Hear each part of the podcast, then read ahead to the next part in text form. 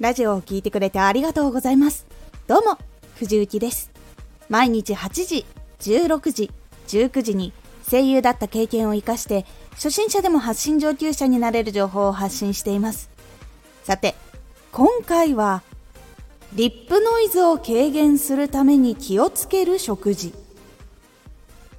塩分、糖分、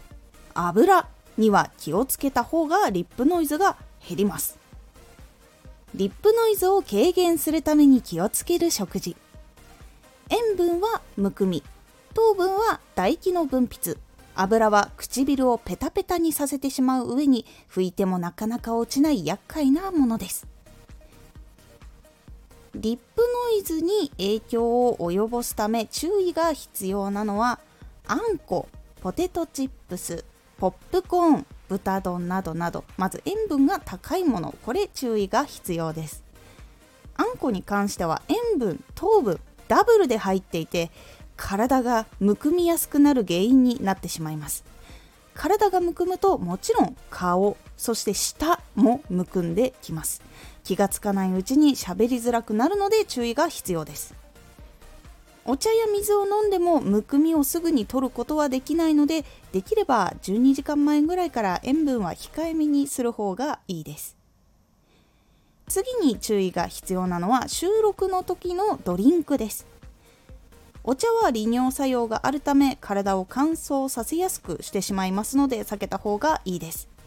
ミルクは喉に膜を張って声が変わる可能性があるので避けましょう。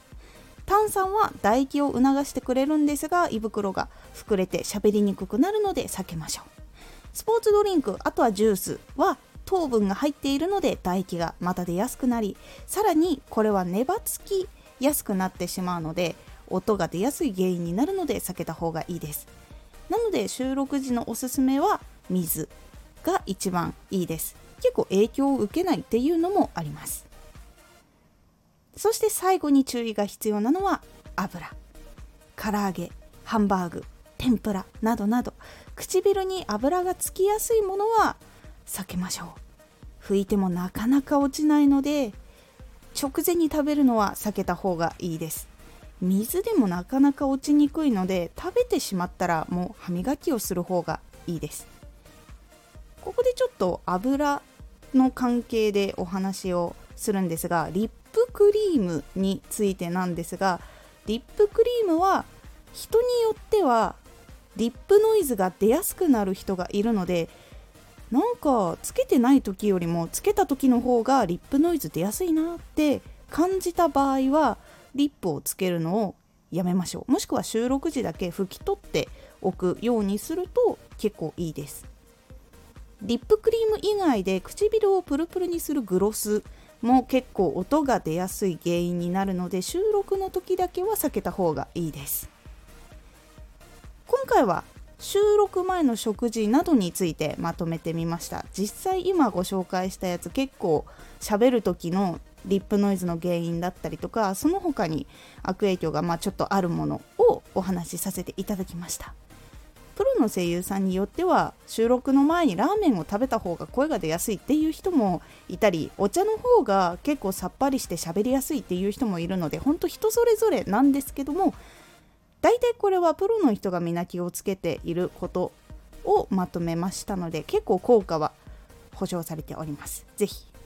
いろいろやってみて自分がこれだったら音が出ないなっていうものをいろいろ見つけてやっていくことでリップノイズも減っていきますので是非参考にしてみてください。今回のおすすめラジオ。ラジオを反省する時の3つのポイント。ラジオを振り返る時に3つのポイント1つずつ考えていくことで頭が混乱せずに1つずつ具体的な対策を考えることができます。このラジオでは毎日8時16時19時に声優だった経験を生かして初心者でも発信上級者になれる情報を発信していますのでフォローしてお待ちください。次回のラジオは人気ラジオの共通点です。こちらは人気のラジオをいろいろ聞いてみて共通する部分をご紹介するという感じになっておりますのでお楽しみに。毎週2回火曜日と土曜日に藤雪から本気で発信するあなたに送るマッチョなプレミアムラジオを公開しています。有益な内容をしっかり発信するあなただからこそ収益化してほしい。毎週2回火曜日と土曜日。ぜひお聴きください。ツイッターもやってます。ツイッターでは活動している中で気がついたことや役に立ったことをお伝えしています。ぜひこちらもチェックしてみてね。コメントやレター